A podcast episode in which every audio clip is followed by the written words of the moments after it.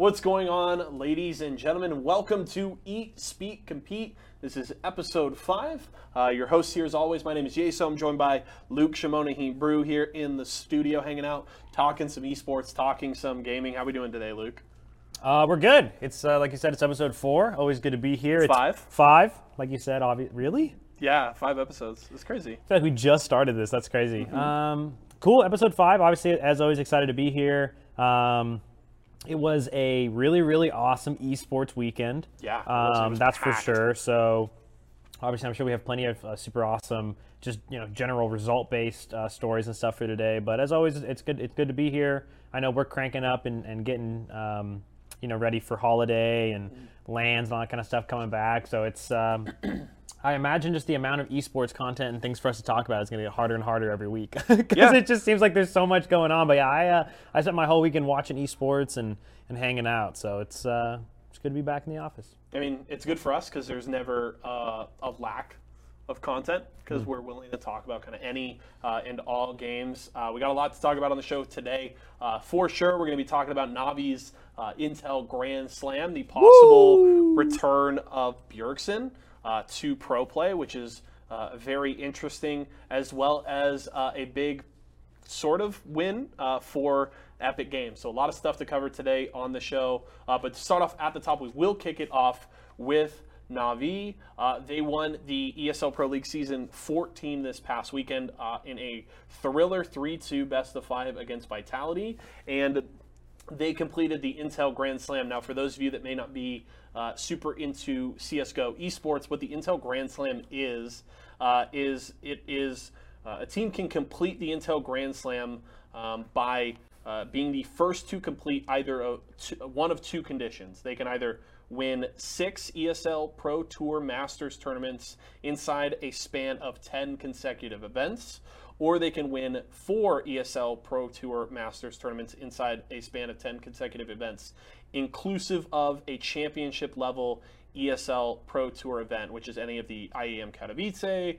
IEM Cologne, uh, or a CSGO major by ESL or DreamHack. And basically, what that means is Intel is essentially one of the biggest tournament organizers in CSGO, and they added this $1 million bounty on teams that can win either four or six tournaments in a span of 10, uh, which is hard to do. Navi is now the third ever team to do it. Uh, it was first done by Astralis and then by Team Liquid, and now Navi gets that big million dollar bounty on top of just winning the ESL Pro League. They've now won three of the last four Intel events. Goats, Ser- I mean, they're they've absolute been moner, monsters, dude. Just, yeah. I mean, they've been ranked number one by HLTV for essentially the last two months. Yeah. They're coming in as really the hottest team leading up uh, into the majors. So, I mean, simple. The major title has still escaped him, which is probably the only thing standing in the way of him being like confirmed 100% CS:GO goat and uh, one of obviously the greatest just Counter Strike players of all time. Period. Um, I know people widely consider him just based on his skill and how talented he is as the GOAT, but that would certainly be the one thing to cement his legacy. But I will say an Intel Grand Slam is just another Nice awesome accolade on their resume. Yeah, I mean, they're just they're obviously just incredible. I mean, winning that many tournaments when we were talking about the caliber of, of teams that are at each one of these Sure. events, it's just like he's obviously a hero. You know, it's obviously it's cool seeing CS:GO starting to come back after COVID and still seeing the uh, the kings on the top, if you will, because obviously you know there's there's all that talk about what's going on in Valorant and you know talent kind of bleeding over to that side from the CS:GO realm and whatnot, but. CS:GO's still alive and kicking, and tons of dollars in that uh, as far as you know prize pool and, and team funding and whatnot in that space still. So good for them. Grand Slam. Yeah, and I mean, I think the good thing for the CS:GO scene is that while some folks may have been kind of Slam concerned, jam. I told you. so if, you, if you don't know why Luke is laughing so hard, uh, when we play Pokemon Unite and Luke scores a goal, every time he just yelled "Slamma Jamma." And so when I saw Intel Grand Slam and I'm writing the lower thirds for the show, I had to. I couldn't resist putting Slamma Jamma on there because I knew it would get a laugh. So. Slam jam. Um, Alright.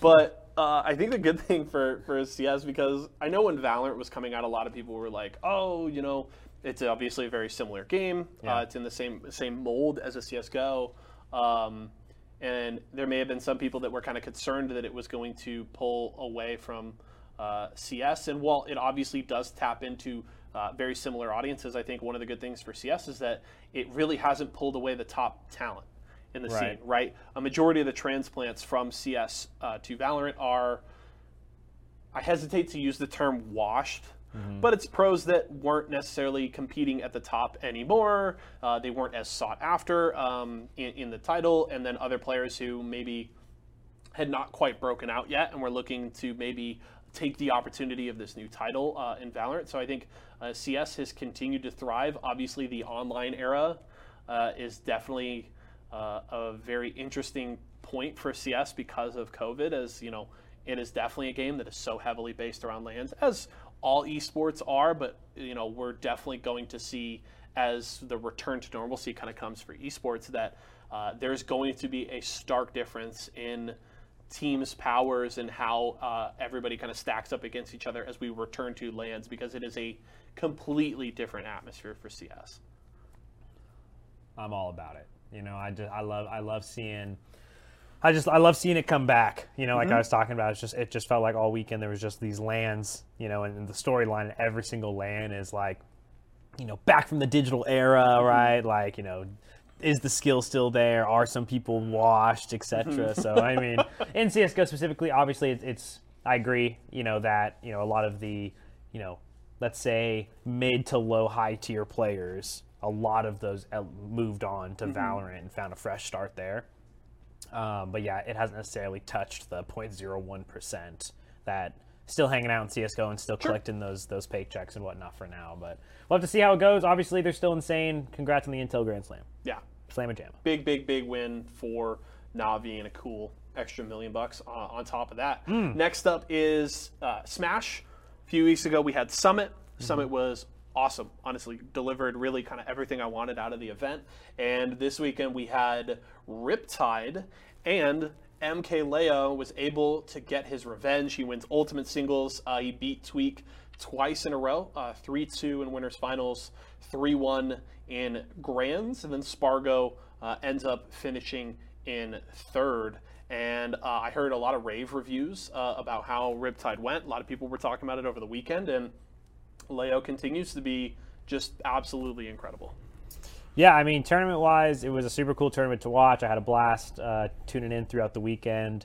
Um, you know, it's it's so interesting watching these Smash productions because obviously we host a lot of tournaments ourselves with a very high production value um, as far as like the amount of effort that we put into each individual component of the show. Right, it's very carefully sculpted. Um, you know, run of show across, you know, several different people and categories. So it's always so interesting seeing these more like almost community events. Yeah. Because it feels like one dude is working so hard to make this whole thing happen. forth. You know what I mean?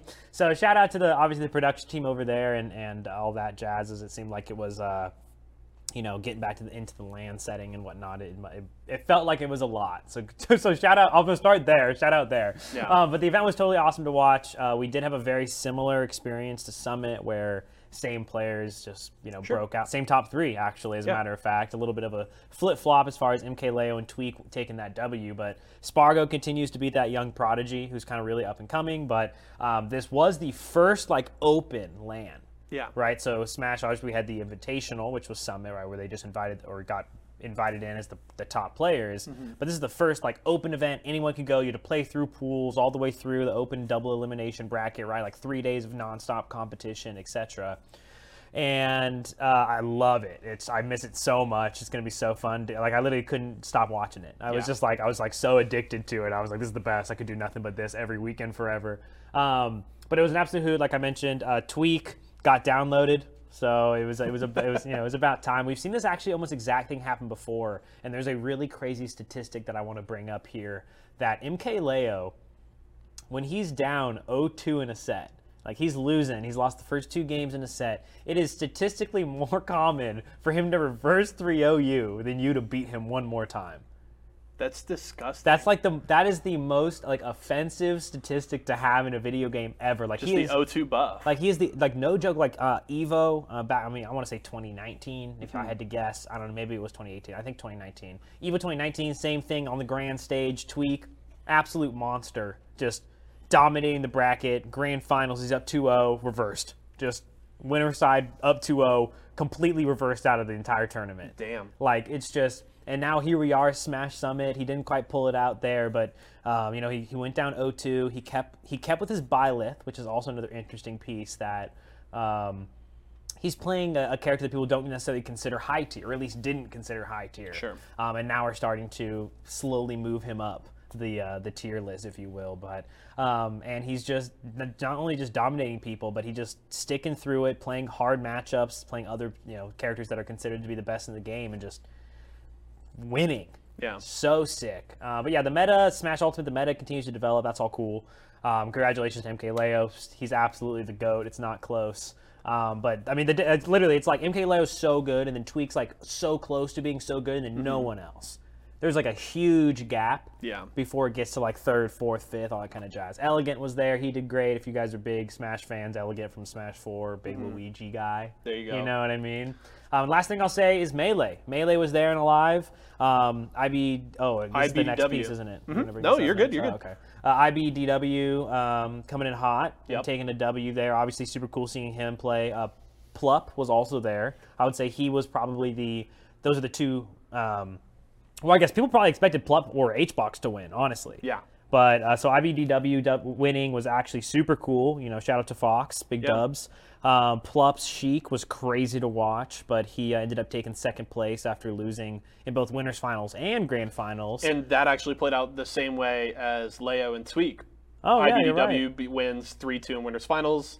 Plup then goes down to losers, beats HBox, so HBox grabs third, and then comes up, and then it's a 3 1 win in grands for IBDW, and he takes it. So Yeah, watching HBox play is crazy as always. That guy just the, the Jigglypuff. just watching. It's so interesting. Like you get rested and you just like die like instantly. Like there's so many games where like they would be like go and he'd be like he would like run at you nair um, like pound and then just uh, rest you and you'd be dead literally like within the first five seconds of the game and then you would just like drop down off the platform and like forward smash him because he's asleep and he would just instantly die because he's Jigglypuff. Yeah. And I was like, what?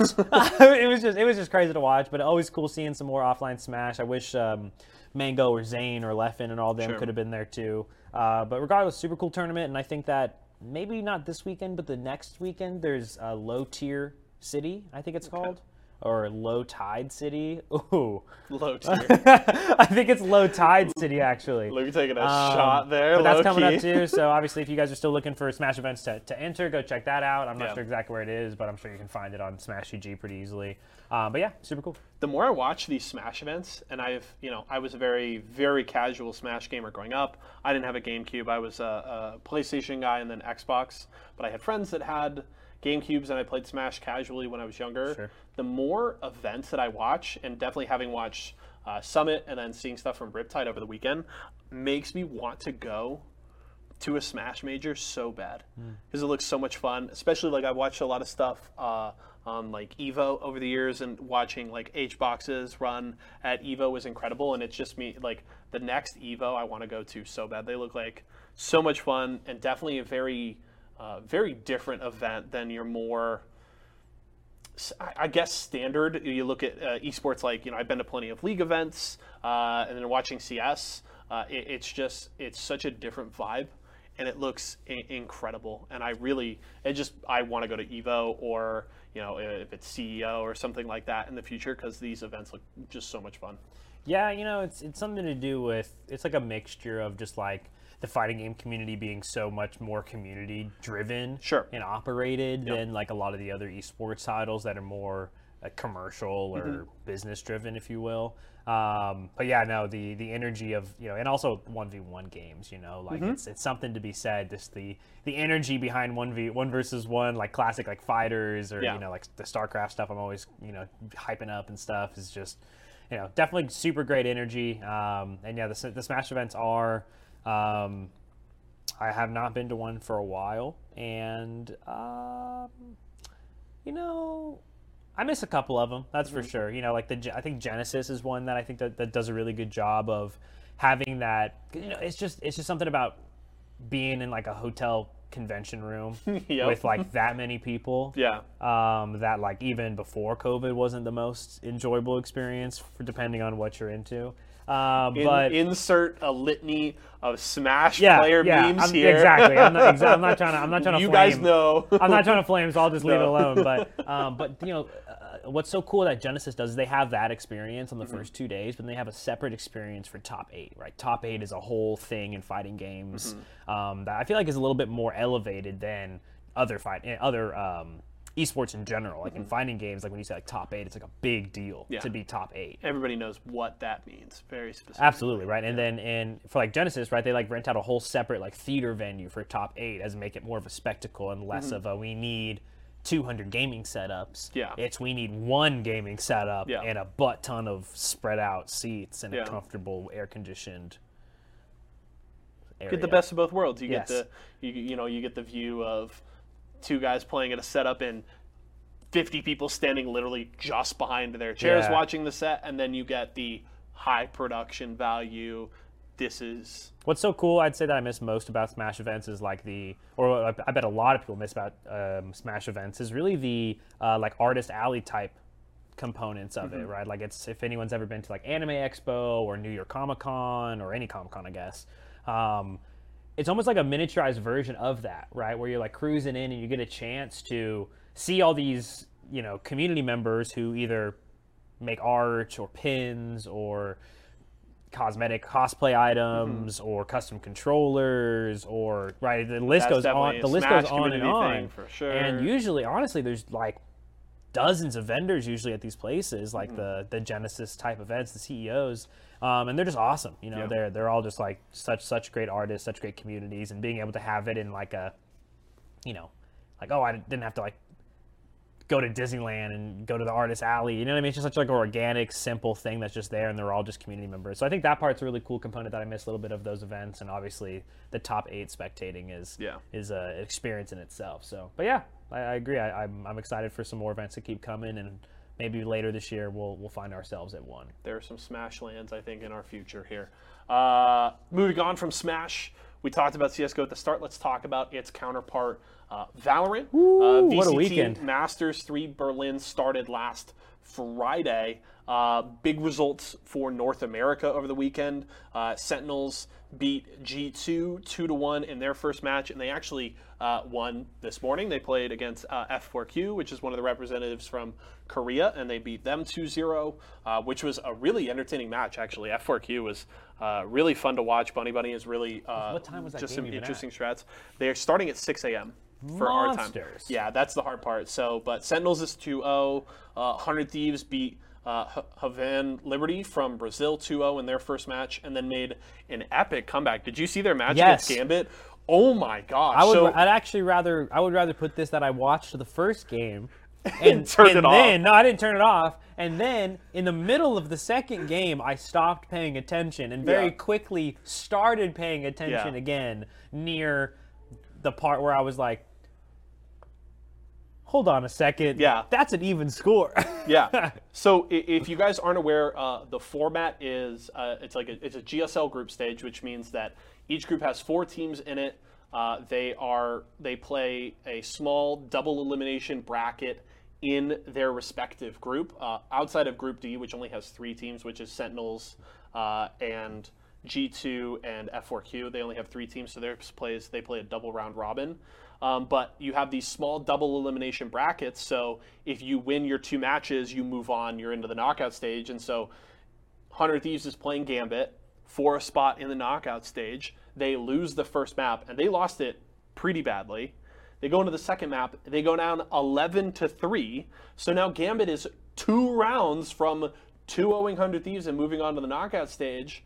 And 100 Thieves goes on to win 10 rounds in a row to take the map and then come out in the third map and dominated the third map. So they looked dead pretty much in the water. I was, I mean, I was here. We were doing our, our Halo show, and in, in the middle of that, I'm popping over to one of our spectators because he's got the matchup on his on his PC, and I'm like, "What's going on? What's going on?" We're following it, and I see the 11 to three, and I'm like, "Wow, 100 Thieves is washed." You know, we'll see if they can maybe win the, Choke, the, the choke. losers match, but like looks like they're done. And then they brought it back, and it was incredible. Uh, Hiko had some Oh amazing clutches, and 100 Thieves now they qualified for the knockout stage. Also to note, the other North American team, uh, Envy, won both of their matches. They didn't even drop a map, so two of the three North American teams already into knockouts, and Sentinels 2-0 in their first two of four matches. So NA's feeling really good right now. NA's crushing it. Obviously, you know, TenZ. Mm-hmm. Huge W. I mean, Sentinels in general, huge W for them. Sure. Obviously, after losing. Um, We Yeah. don't even have to mention his name, Yeah. but you know who we're talking about. after losing what's his face and obviously replacing with TenZ, it's Mm-hmm. so cool seeing them back on top, if you Mm-hmm. will, or, or performing well again. Uh, 100 Thieves, obviously, I was a little nervous. I was hoping it wasn't beginner's luck, if you will, uh, for them getting to where they are now Mm-hmm. and seeing them, um, I guess, flip the switch and turn it on and really Yeah. seeing like what they're capable of. It it got me hyped to watch the set, but it also got me nervous because their consistency is starting to get starting to freak me out a little bit Mm-hmm. because we know that in a situation where we're getting towards like let's say a worlds type situation like we were talking last week about yeah, the consistency is everything. Like Sure. you have to be able to perform. I mean, not 100%, right? Because like no one ever performs at 100% all the time. But like you got to be able to perform near your highest peak all the time, Mm-hmm. and to like get to have such flip flopping performances against the same team. I don't know. It was that was quite the match. Maybe it was the opposite. Maybe the uh, maybe maybe it was on the other side. But either way, that was that was a little shaky. But um, overall, obviously, uh, pretty hyped for NA to be doing so well. And watching the show, production wise, what an experience! The the AR, the the, the floor, the LED paneled Mm-hmm. Yeah. floor, like If the Hiko guys- foot cams. Like I can't I can't even I can't even begin.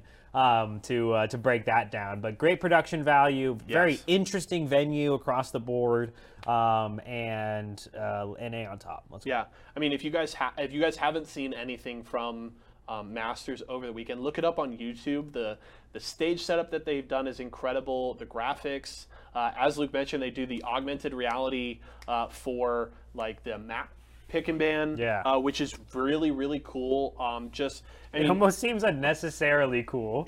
You know what I mean? it's like, like- Dota. Yeah, and it's the it's interesting. Like I'm not surprised because Riot has been doing this for years with their big events. They do it at Worlds every God, year. I mean, you can look back to uh, the Elder the Elder Dragon in the that up. Olympic Stadium in uh, in South Korea years ago. Uh, or you can look to, I mean, even as old as like 2016 Worlds. I remember when I went and saw the finals in uh, Staples Center. They had the two teams on each side of the court at Staples Center, and then in the middle of the court was a huge projection of the mini map, uh, so you could see how like the game was pushing on the mini map. I mean, Riot just continues to do um, incredible, incredible things from a production standpoint around their events. Um, and a- again, I mean, we talked about it last week, as you mentioned.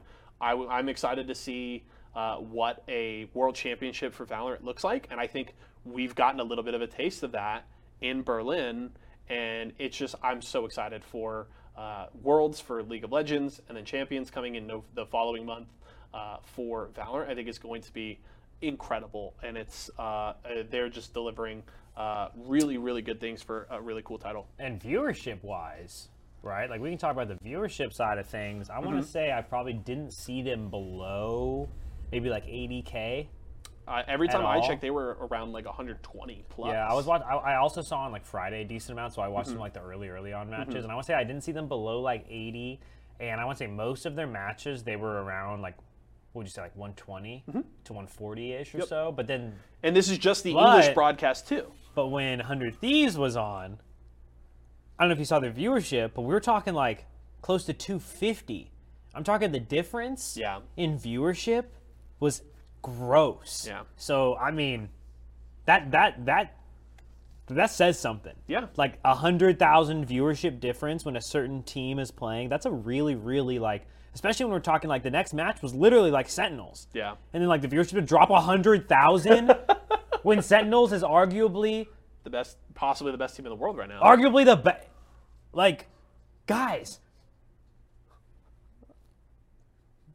they're just hoodies. Like, no, Yeah. I'm just kidding. I'm just kidding. no, or- yeah, no, I'm just messing. But yeah, no, it, I, I really, I was absolutely blown away by uh, the Hundred Thieves viewership, and then also Shroud. Like Shroud is hanging out the whole That- time, rocking like 70 to 100k by himself, sitting on his couch, hanging out, watching the show. And that's the other thing to mention, right? Is they're getting consistently 80 plus K, 100 plus K on the main English broadcast. Yes. You then add on the fact that they've got multiple other broadcasts in different languages, Korean, uh, different ones in Europe, all, all different kinds. And then you add on the litany of co-streamers that they had, Shroud and a bunch of other people who are also drawing great audiences. So I would be very curious to see and I hope we get it. Uh, Riot has typically put out uh, has been pretty good about putting out numbers for viewership for like worlds and stuff every year. Uh, I would love to see what the viewership numbers look like just for Masters because I think that would give us a very good indication of what we can expect for their World Championship in a couple of months. And I think it's gonna be be- incredible. it's gonna be They're going to be loving nasty, it. Yeah, I think it's going to be insane. I love what they're doing with the co-streamers and stuff like that. I mean, there's been so many. I won't bring it up any specific examples, but there's been a lot of times in the past, right, where like people shot themselves in the foot by trying to stop people from streaming their stuff because they want the viewership, Sure. and that's just always the wrong play. Like it's such it's such a rookie move to try to stop these content creators from watching competitive esports. Like esports mm-hmm. needs that type of connection to the influencers. And you're also just tapping into a larger audience, right? Like you can say what you will about the reach of your esport, but if you then tap into the unique audiences of these different creators, that's just more numbers, right? It's not like they're just going to pull, you know, it's not like you're going to just have that same, say, 500K viewers and just now instead of 500K watching the main broadcast, now 100K of them are now watching these co streamers. That is going to balloon your viewership numbers overall and they're just accessing your content in a different way through the personalities that they love because I guarantee you there was a there were thousands of Shroud viewers in there probably that don't care about Valorant or don't care about Valorant esports, but because Shroud was talking about it, they're gonna watch it, and that is just more eyeballs on your product. You know who I was actually kind of, I've been kind of interested that Ninja Mm-hmm. isn't very involved in Valorant anymore because I feel like he was so involved in the beginning, right? He was like doing that whole team thing. He was even playing a decent amount on, Yeah. on his own end. He was streaming it a lot, but he like full flip flopped into Apex. Like Yeah. I don't know if you've, I, I kind kind of a sidestep, kind of not, but like he's like, I don't know if this is even in your notes, but he's been streaming Apex and hitting like 20k plus like concurrent again and he usually gets like less than 10 nowadays like usually streaming like league or whatever but like he's been streaming apex and his numbers have been uh, kind of spiking up a little bit kind of random I'd be very curious. I mean, I remember back in June when we were watching uh, Champs for ALGS, uh, they had like the NiceWigg second stream, and obviously we'll talk about him a little more here in a bit. Um, and I thought his content was incredible. I would be curious to see if maybe because he's playing so much Apex, if maybe Ninja wants to do that uh, for for Apex, if he's interested in it. I know he was a part of the broadcast for uh, Twitch Rivals for Halo 2 Yeah. uh, a few weeks back, so he seems uh, open to doing these kinds of things. And yeah, 100%. He's a gamer. He plays all different kinds of titles. So uh, I agree. I am surprised that he's not Just more felt like- in on Valorant, uh, especially because like it's like now's the time to be doing like, it. so Valorant hype is right peaking now, like yeah. Um, if you guys looking for a sage main yeso here I was crushing it the other night. I, I was doing, I was doing pretty good. Granted, I'm in bronze, but you know, you gotta start. You gotta start somewhere. So if you're a bronze Valorant player trying to climb and you need a sage, you know, let me know. Um, also, do want to shout out before we kind of close up on the Valorant discussion as well. Uh, Vision Strikers, which is the number one seed from Korea, uh, also secured their spot in knockouts. They also secured a spot at Champions, so they will be going to Champions uh, in November, which is awesome for them. And love to see, you know, Korea is largely irrelevant in CS. Uh, you know, we'll see times uh, here and there where teams go to compete at a major or something or at a big tournament, but they don't have top placing. So it's really cool to see uh, in Valorant, similar to what we've seen in Overwatch, that Korea can compete in shooters as well. And I've never doubted that, but it hasn't really materialized in Counter Strike, but it is uh, in Valorant, which I think is cool. So excited to see them. I think watching F4Q today was really awesome. So, um, but that's enough talk about Valorant. Uh, some big news to talk about over the weekend, and one of the biggest stories coming out is Bjergsen. Uh, former famous mid laner of TSM. He is obviously a part owner of the team and has been coaching them for the past year. He retired at the end of the 2020 season, and reports uh, from Upcomer are saying that sources are telling them that he is going to return to professional play in 2022. His contract with TSM uh, ends in mid November, uh, and apparently he is open to playing in the LCS or the LEC. Yeah, and he hasn't competed in the LEC since I believe 2013. I think it was the last time he played in Europe. Who wrote this article and where did they get this information from? Uh, apparently, this is very credible. Uh, Fion on Fire. Uh, I I don't remember his uh, legal name off the top of my head, but that's his Twitter handle. He's actually been really good for years. He used to work with ESPN and now has been uh, the leader of Starting Upcomer, which is another site kind of counterpart to Dot Esports and Dexerto. But Fion has been uh, has actually had fantastic reporting in the league space for a while, and Well, if I take a step back and I think to myself, okay, TSM, do we currently have a mid laner? yes. But do we? Uh, I mean, you can certainly say that PoE has his issues. Definitely. If you're if you're just listening to audio only, I, I can give you a play-by-play. There's just a big old shrug from Luke right now. He's just kind of smirking at Okay, the well, first of all, I'm pretty sure, I'm actually 100% sure that Bjergsen owns a good portion Yeah, of he is part TSM he is part owner of TSM. uh, alongside Reginald. Yep. and they're uh, and there's no way he's gonna go play for somebody else. There's no way because it, it can't be it can't be a cash grab play because there's no way he cares about No. a cash grab, right? No. So if it's not a cash grab play, then he just wants to compete. And if he just wants to compete, why would he want to compete for any team but his own team? Well, you could. So look, if you if you, at- if if you look at it like that, even almost if you can if you can get past that one string of thought, there's no way he goes anywhere but TSM. Which means that guy's out of there. Get what is his name? Power Evil. Power of Evil. Get him out of there. So I, I think there's an there's certainly a strong argument to be made for him coming back to TSM. Right? He's comfortable with the org. Uh, he while he would still likely ha- get a certain modicum of control going to another team just because of the name value that he brings and his pedigree and stuff. Uh, he's not going to have as much control on any other team as he does on TSM, right? If he was to come into TSM right now, he would have incre- an incredible amount of say in how the roster is built, how the team is going to play, and not another team can give him that level of control. 100%. There's also, again, as you mentioned, the ownership stake that he has in the team Yeah. is definitely a big factor there. The one thing I will say is if you look at the history of TSM over the last four to five years of Bjergsen's tenure there and then what they have done over the last year, if Bjergsen is looking at this and saying, I want to come back to pro play, but you know, I think the only reason for him to come back, you talk about it not being a cash grab, is he's probably coming back because he wants to he wants to win worlds, he wants to compete at the international level. TSM hasn't done that ever.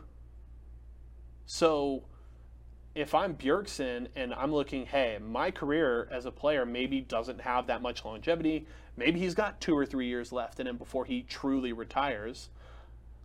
I'm probably looking at the LEC as a great option. And, you know, yes, I, he would, I believe, 100% have to sell his ownership stake in TSM, but he would probably get a huge windfall from that. I mean, you look at the money that they just, you know, only recently signed this deal with FTX. That's going to add some significant value to his ownership stake that he's going to get bought out of. So I think there is very sound arguments on both sides. I would still say I would be surprised if he left TSM, but I think it is going to be the most interesting story of the entire league offseason. Yeah, no, I, I definitely hear, I definitely see where you're coming from. I, I feel like what Bjergsen's 26, I think he's 25. 25. Um, so he's like 25, right? Like he's he's won probably three to five NA championships. I would Uh, imagine. seven or eight, I believe. A lot, a lot What? of a lot of NA titles. Yeah, TSM TSM ran. I mean, you look at they had. Uh, I think. What year is it? I think they- how, how can he have seven or eight? That's crazy. Okay, fine, Well, you, we have to look at. There's two titles a year, right? Oh, okay, okay. Yeah, Yeah, you're probably you probably have right. spring Okay, and Let's summer. say he's got six, seven, eight. Let's say he's got nine. Let's say he's got ten. I don't care. It doesn't matter. He has Yes, a lot, right? He's But got I- a lot of titles. Basically, my, my point of the statement was that I agree with you that he's probably only really thinking about the international scale, Mm-hmm. where he's trying to, if he's trying to create a NA slash EU God Squad, Mm-hmm. let's say, right, or a God Squad in general because of the import stuff. It's like who really cares? But let's Mm-hmm. say he's trying to create a God Squad within one of his own regions that he can then take and compete at an international level.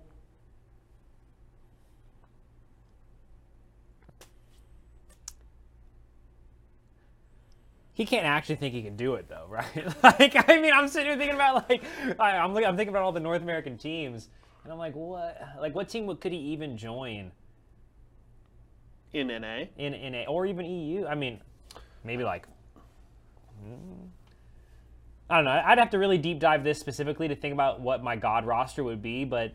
I mean, I don't know. Like, if he's really only thinking about it on like a trying to win worlds, not even like trying to take, trying to put TSM back on track, right? Because I Sure. get like, hey, I'm a, I'm I'm TSM part owner. Yep. Like, I really feel like I took a step back, but I can't handle it. I want to step back in really bad. Yeah. I want to play. I get that, and I want to take my team, LeBron, right? I want to go back to the Cavs. I want to take my team and put them back on top, right? Yeah. For my hometown kind of vibe, right? So like that's kind of where my head is at. Is like that's only Sure. like I, I, there's no way that he's thinking to himself like I'm just gonna build a God squad and go win worlds. And I mean, there's no guarantee, right? You look That at would be a crazy. yeah. Mm-hmm. That would be a crazy thought process to have, and he knows that, right? So it's like if anything, he could be trying to put TSM on back on top in NA, and then obviously always shoot for the world title. Sure. But it's like you know he can't. There's no way he's coming back to competitive only to win worlds. So I think he's sticking with TSM. Yeah, and I mean, uh, you can look at TSM too, and right, you've got Spica, who is uh, the best young jungler in, in North America, one of the biggest up and coming talents. Uh, Hooney, who seems to have kind of transformed himself under TSM and have is not the you know the same Hooney of old that was dominating everybody, but has really kind of revamped his style and come into his own again.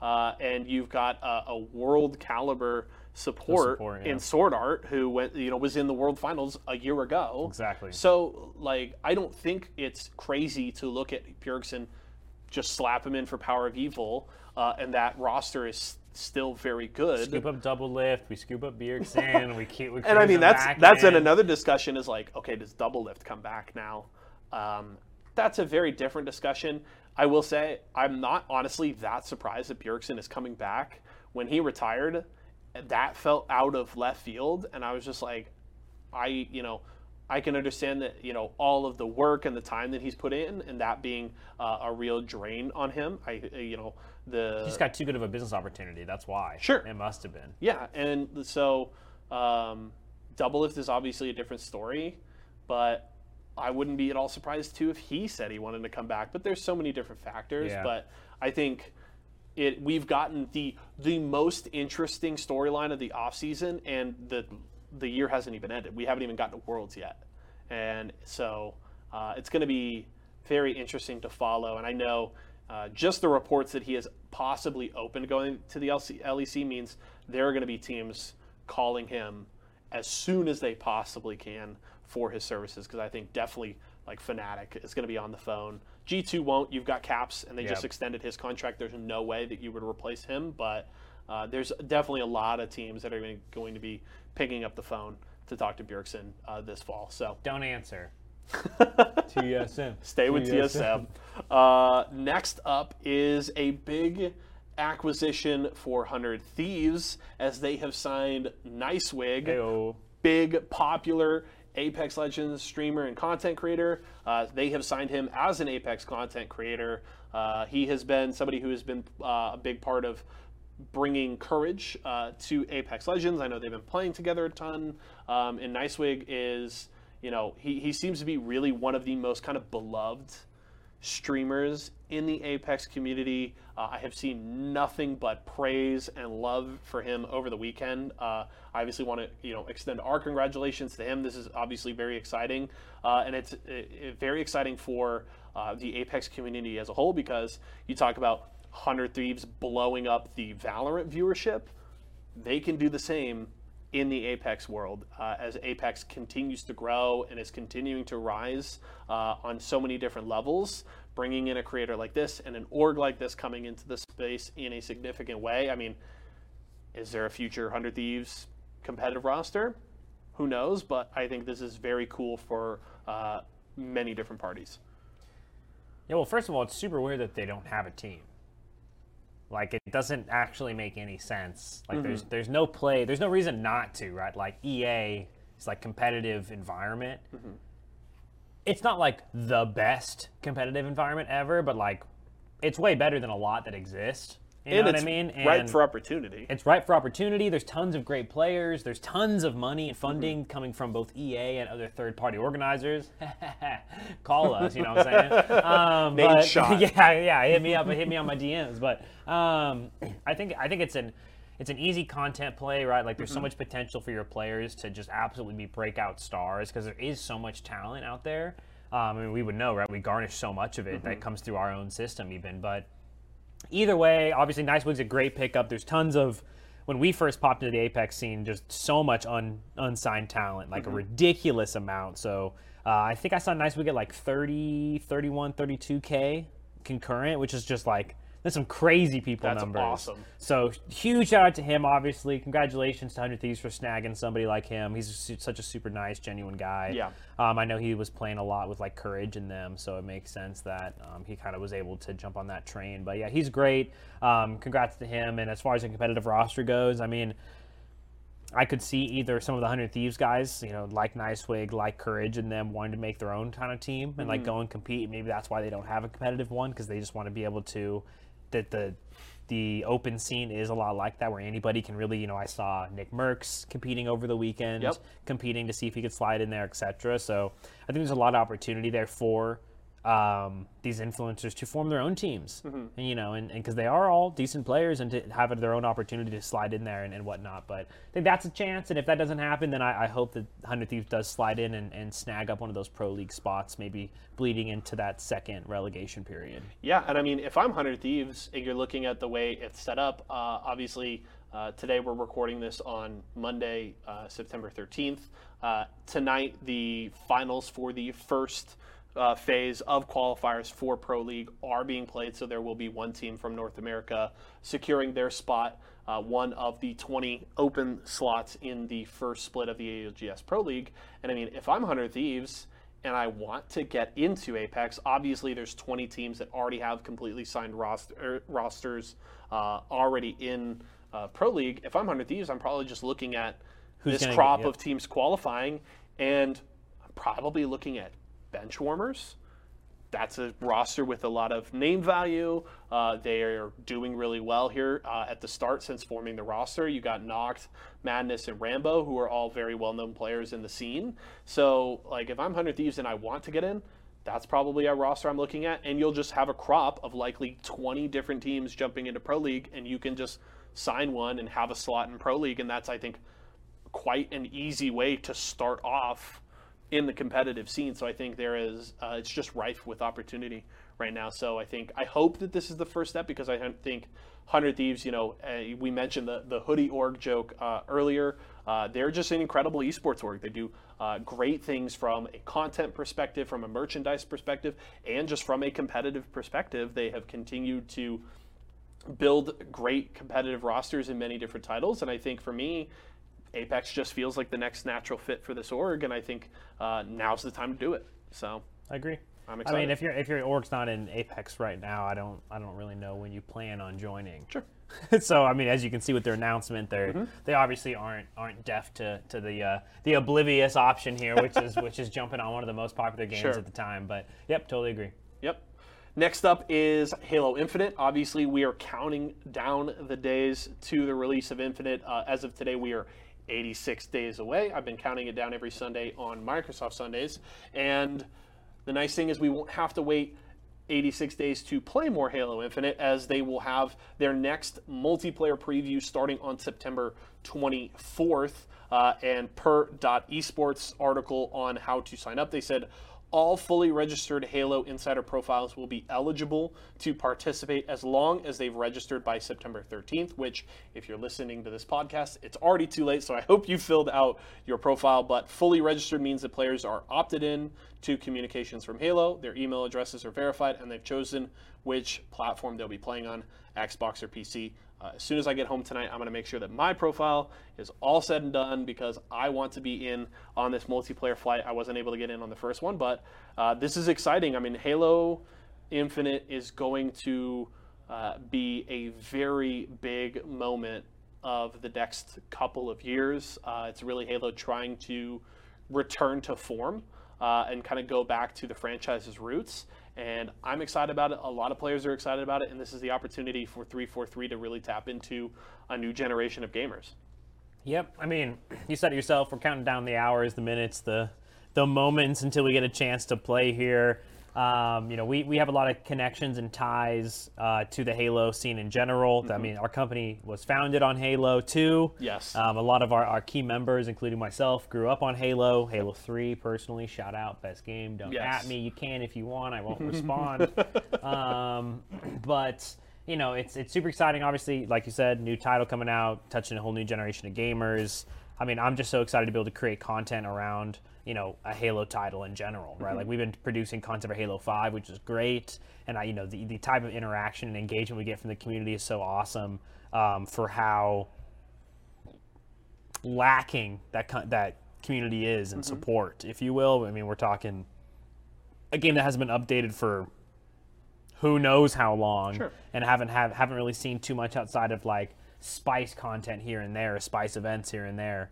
Um, so super, super excited to really just see the rebirth of the whole community, all these, all these different events and whatnot. But um, you know, uh, what is it? The 25th, I think we're playing. We got some surprise streams coming up for you guys here. We'll be, you know, pumping out some uh, some content around the multiplayers. We're going yep. hard into Halo Infinite. I mean, I have, I think we, in general, as a company, and definitely myself, have a lot of um, hope and faith in that game yeah. and 343 and the esports team over there to be able to create a really not only is a great game but a really good competitive environment for the esports community yep. to grow within. As i mean even the halo 5 scene is still alive and pumping. Yeah. And you know that that only comes through because they have such a great team over there. So we're gonna you know jump right on that train and, and keep pumping out tons of halo content because we're we're definitely excited about it. But yeah stay tuned. 25th multiplayer surprise esports arena stream coming your way. Yeah, little little something something for you folks at home. so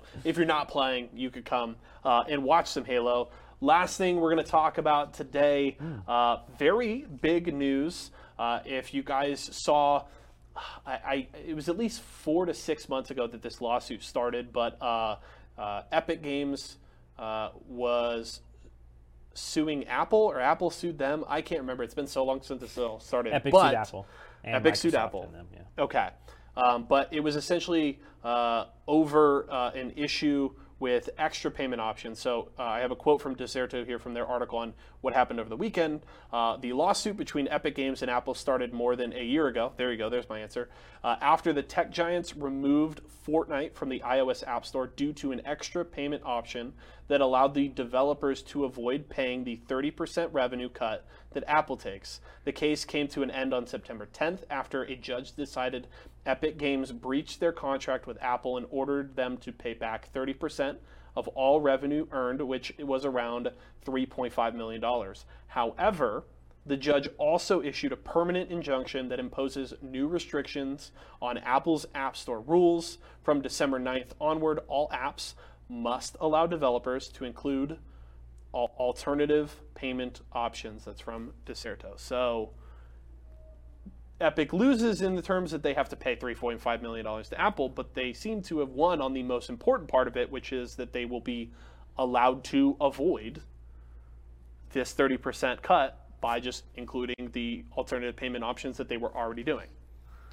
Yeah, it, yeah, I don't know. It's such a it's such a just a crazy situation, right? Because you Yeah. have you have these literal giant behemoths fighting each other, and everyone just throwing shade and whatnot. But it, it seems it seems mostly about what's going on here is Tim over at the uh, the Epic uh, store, if you will, Sure. is he's basically just like he's like not having it, right? He's Yeah. he's sitting there in his room and he's sitting there saying like we can change the gaming industry, let's just change it, right? Like Mm-hmm. I don't I don't get why we have to use the Microsoft and the Apple store. They take 30%, like we should have additional options, etc. He goes for the fight and it seemed like it was pretty much hopeless. I mean to be fair, right? Like it's one of the situations where to a certain extent of a monopoly, like Mm-hmm. where where do you really go from there? They got Fortnite removed off the Apple Store and all, that, which obviously can't impact Epic that much, but not the point, right? It's still brutal on, on overall um, accessibility and things like that. But you know, to see the the different court judges and, and different court rulings, it's one of the situations where like this could just be the beginning. Like we mm-hmm. could see a lot more, right? Like I mean, if, if anyone's familiar with like the history of even things like Twitch, right, and like Phantom Lord and like the OG streamers who actually brought lawsuits against some of these large scale companies and actually started enforcing specific or forcing them to include specific regulations or clauses in all of their their you know influencer contracts or sales contracts things like that to make sure that you know the industry is is staying on par with the Constitution, et cetera, et cetera, right? So, you know, it, it, it, it's just one of the situations where this definitely isn't the the last piece of this No. lawsuit that we'll see. Um, it- it's you know it's a win and a loss, like we said, on both sides, and it's just going to keep happening. But it's important. I, I mean, I'm a big fan of what Tim's doing. I think it's important to to push the envelope and uh, understand that because our industry is so young and changing, that it's okay to fight what the normal seems like. Yep. Because one of the, I mean, we do it all the time here at Esports Arena. Like we're a big fan of that. Like our whole industry, I mean, our whole business model is built off of us fighting for something that didn't exist at that time, Sure. right? Um, I mean, all games, you know, are built to not be streamed competitively. like you know, what I mean, it's all the whole industry is built to basically fight against the industry. Yeah. Um, so it's it's important that we do push against those social norms, um, or even in this case, business norms um, that um, might seem like they're encroaching on the industry or hurting it one way or another. But at the same time, you know, you got to pick your battles and, and choose what die, what hills to die on. So we'll, we'll see what ends up coming out of this, but they'll they'll keep on keeping on, and whether or not it, they're shooting themselves in the foot or not, Yeah. you know, you never want to necessarily bite the hand that feeds you. But if you're the if you're both, then I guess you can kind of do whatever you want. So Yeah. we'll see what happens at the end of the day. But it's uh, it's pretty interesting seeing it continue to unfold and seeing the different decisions that come out from the court justice system. You know, it seems like every couple of months or so. Yeah, the one thing to note is Epic uh, is appealing the decision, so they don't want to pay that money. Uh, so we'll obviously have to see how things shake out on that front. But it was a very quick response from Epic on that front, and I mean, I think regardless, they the most uh, you know pivotal part of this entire lawsuit did work in their favor, and in you know publishers and, and developers' favor uh, in the end. You know, not being allowed to use those alternative payment options built into your games and not necessarily have to use the options through Apple that, that automatically lose that 30% cut. Obviously, we'll see how, have to see how Apple uh, is going to adjust to this, if they're going to appeal that part of the decision and what's going to come from it. But it's obviously, uh, regardless of what side you're on, a very uh, important decision, very important court decision, and we'll have to see uh, what comes out from it. Yeah, but, you know, I'll, I'll say one more thing. I would say is it's so interesting when you think about like the larger scope of the issue here. Yes. Because like when you when you when you talk about like let's say I'm I'm going this is to way bigger than just Epic and Apple. Oh yeah, for sure. I mean, like I I think about it in this sense, right? Like when I'm going to like a random website and I want to purchase something, Mm-hmm. right? Like when I go to check out through that website, like I love when it's like check out with PayPal, Mm-hmm. you know, or or you you you have to make an account first, right? Mm-hmm. And it's like log in with Apple or log in with Microsoft, or like that's or log in with Google, whatever, same thing. Mm-hmm. Um, that's what that helps. That makes people feel safe, right? Mm-hmm. That people know and trust those companies because they run our ecosystem, right? And it's one of those situations where, you know, when you remove that level of certainty from companies that we recognize Mm-hmm. and understand and trust and put our money into because we feel that way about it, it could hurt. You know, Sure. it could hurt. It, parents could be less likely to buy their kids V Bucks because they can't do it through Apple or Microsoft slash Google or PayPal. They have to use X Fund Me, Yeah. whatever X random website that they've never heard of before. Um, especially in today's age where technology, everyone's getting scammed this and everything's fake that, right? Like your grandparents can't even answer their phones without their car extended warranty going out of, you know. but you, you, you, we laugh, right? But you know what Yeah. I mean, right? It's it's it's kind of annoying to a certain extent. So, you know, I, that part, especially with a company like Epic that targets the mass younger demographic so heavily, Mm-hmm. could hurt them. Could hurt them a decent amount as far as, as funding goes if you think about it like that. But I don't know. I'll, we don't we don't have to harp on it all day, but Yeah. it's it's just interesting when you think about the really really big picture and you're Yeah. like, hmm, well, what if I can't what if I can't log into my Fortnite account using my Microsoft account anymore? Yeah. What I if mean, I can't? You know, I I, know. I doubt that it probably hurts Epic in the long run, but it possibly creates a bit of a wild west in the app market there because then all of a sudden maybe these smaller apps don't go through Apple and then that's where you hit the risk is maybe it's not the big developers but maybe the smaller ones where the scams come in and you're getting charged for stuff because it you goes don't crazy. care who you pay. Sure. I don't care who I. I mean, some you know some You people, don't care who gets the money as long as you get what you paid for. you know, to an extent, Sure. yes, right? Like it's not like you know, it's not like I'm paying. For example, I'll use this as an example because I was looking at some YouGov data. If you guys aren't familiar with YouGov, it's a you know a government site that essentially produces statistics and analytics based on different entertainment categories or different categories in general. And this source, I utilize a lot of their esports data, and um, one of the things they talk about a lot is you know what percentage of like certain fan bases are likely to care where the product or the service comes from mm-hmm. like where their money is going to when we're talking about strictly like region based right? Like i care if the company i'm buying from is located in the united states Yes. right? And it's one of those things where like you know certain percentages depending on like the team's fan bases and things like that obviously we're more or less likely to care. Mm-hmm. But it is one of those situations where a lot of certain regional based fan bases do care a lot about where those products and services come from. And when it comes down to like the i know where the money is when i'm putting it into google or apple etc like you usually really know bottom line where some of that money is going. Again mm-hmm. it comes down to the uncertainty factor.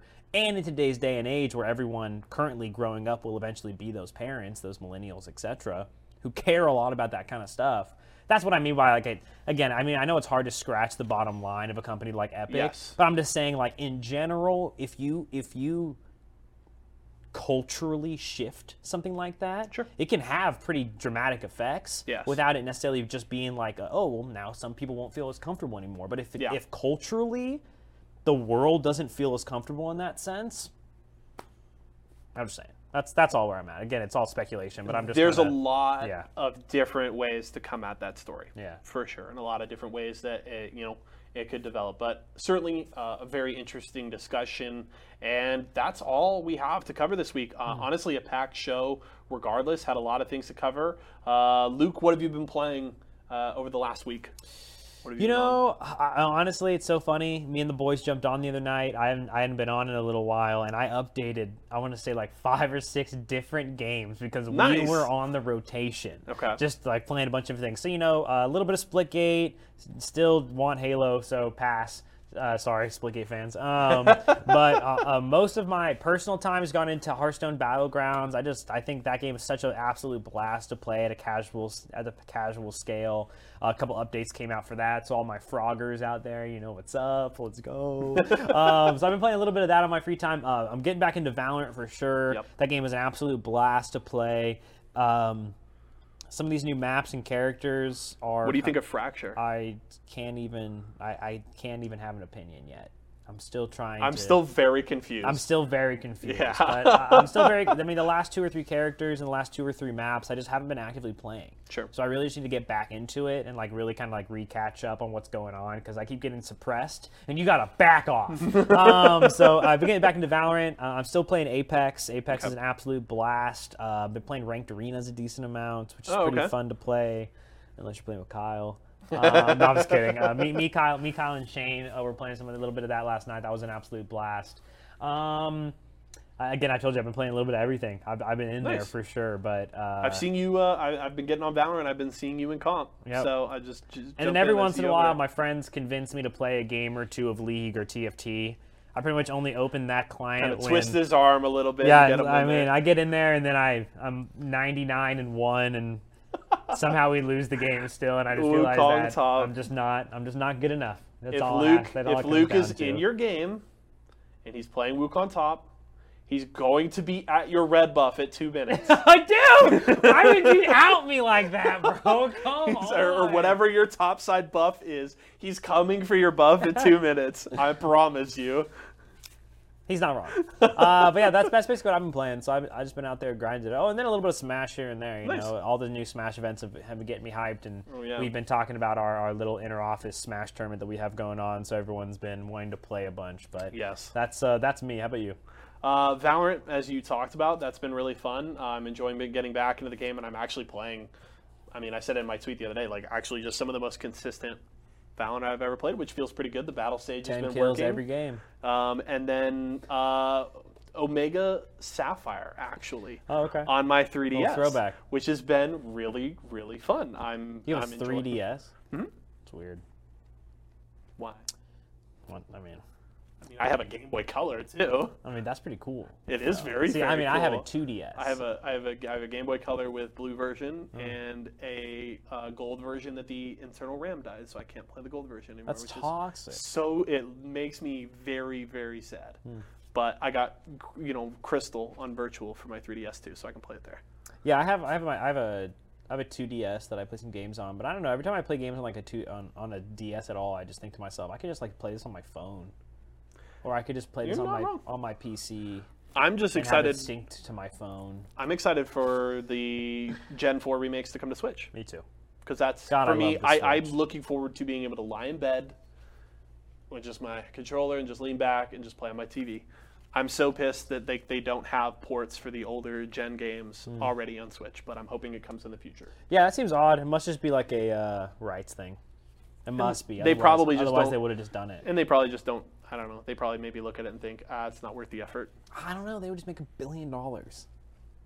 You're not wrong. Like they could just port it over and literally just like they could put like all like you get like red, blue, and yellow for ten bucks. You get like this, that, and that for ten. You know, each gen for like ten bucks, or you buy all the gens for like fifty bucks. Literally, they would You know, you would they would just sell. all- They, everyone would buy all of them. if we could do it, I would have a Pokemon Bank account Mm. yesterday because I haven't gotten it yet. But if I could suddenly play all these titles on Switch, hundred percent, I'd be I'd be in in a heartbeat. But uh, that's it, folks. Episode five in the books. Uh, like you like you said at the top of the sh- top of the show, crazy to think that we're already five episodes in. Uh, we've already had a big guest on. We had Zach Nazer on a couple weeks ago. If you guys missed that, make sure to check it out. Um, follow us uh, on all of our socials. If you're watching on YouTube, you've seen them scrolling uh, on the side of your screen. Make sure to check out our shows this week too. Uh, the second to last week of this season of Series Z coming up Tuesday and Wednesday, 4 p.m. Pacific. Uh, we'll have Pokemon uh, TCG this Thursday as well at 5 p.m. That's going to be a lot of fun. Ooh, what are we opening? Uh, you tell me. Yeah, some more evolving skies. some I more think. evolving skies. Somebody We're say for some- another booster box still- of evolving. We're looking for some skies. Lycanrocs, baby. Let's no, go. dude. Okay, I'm gonna be honest with you. I did. And some I did open a ETB yesterday with Kales, I heard. and I did pull an Umbreon V I heard. alternate art, Very cool. and it's cracked. The VMAX is the more cracked, Uh, but VMAX the is the more very, cracked, very but the V cool. Mm-hmm. is also extremely cool. We take the W's where they come. 100%. RNG giveth, and RNG taketh away. All we need is the V Rayquaza. All we need is the Rayquaza VMAX Altar now. So if you got one, hit up my boy Luke. Call you know me. where he is. Uh, he's at Shimona. He on Twitter. I'm at Castrier. So follow us. Reach out to us. You guys have questions, uh, things you want us to talk about. Please feel free. That's uh, ESC episode five in the books. Y'all have a great rest of your week. We'll see you again next time. Bye.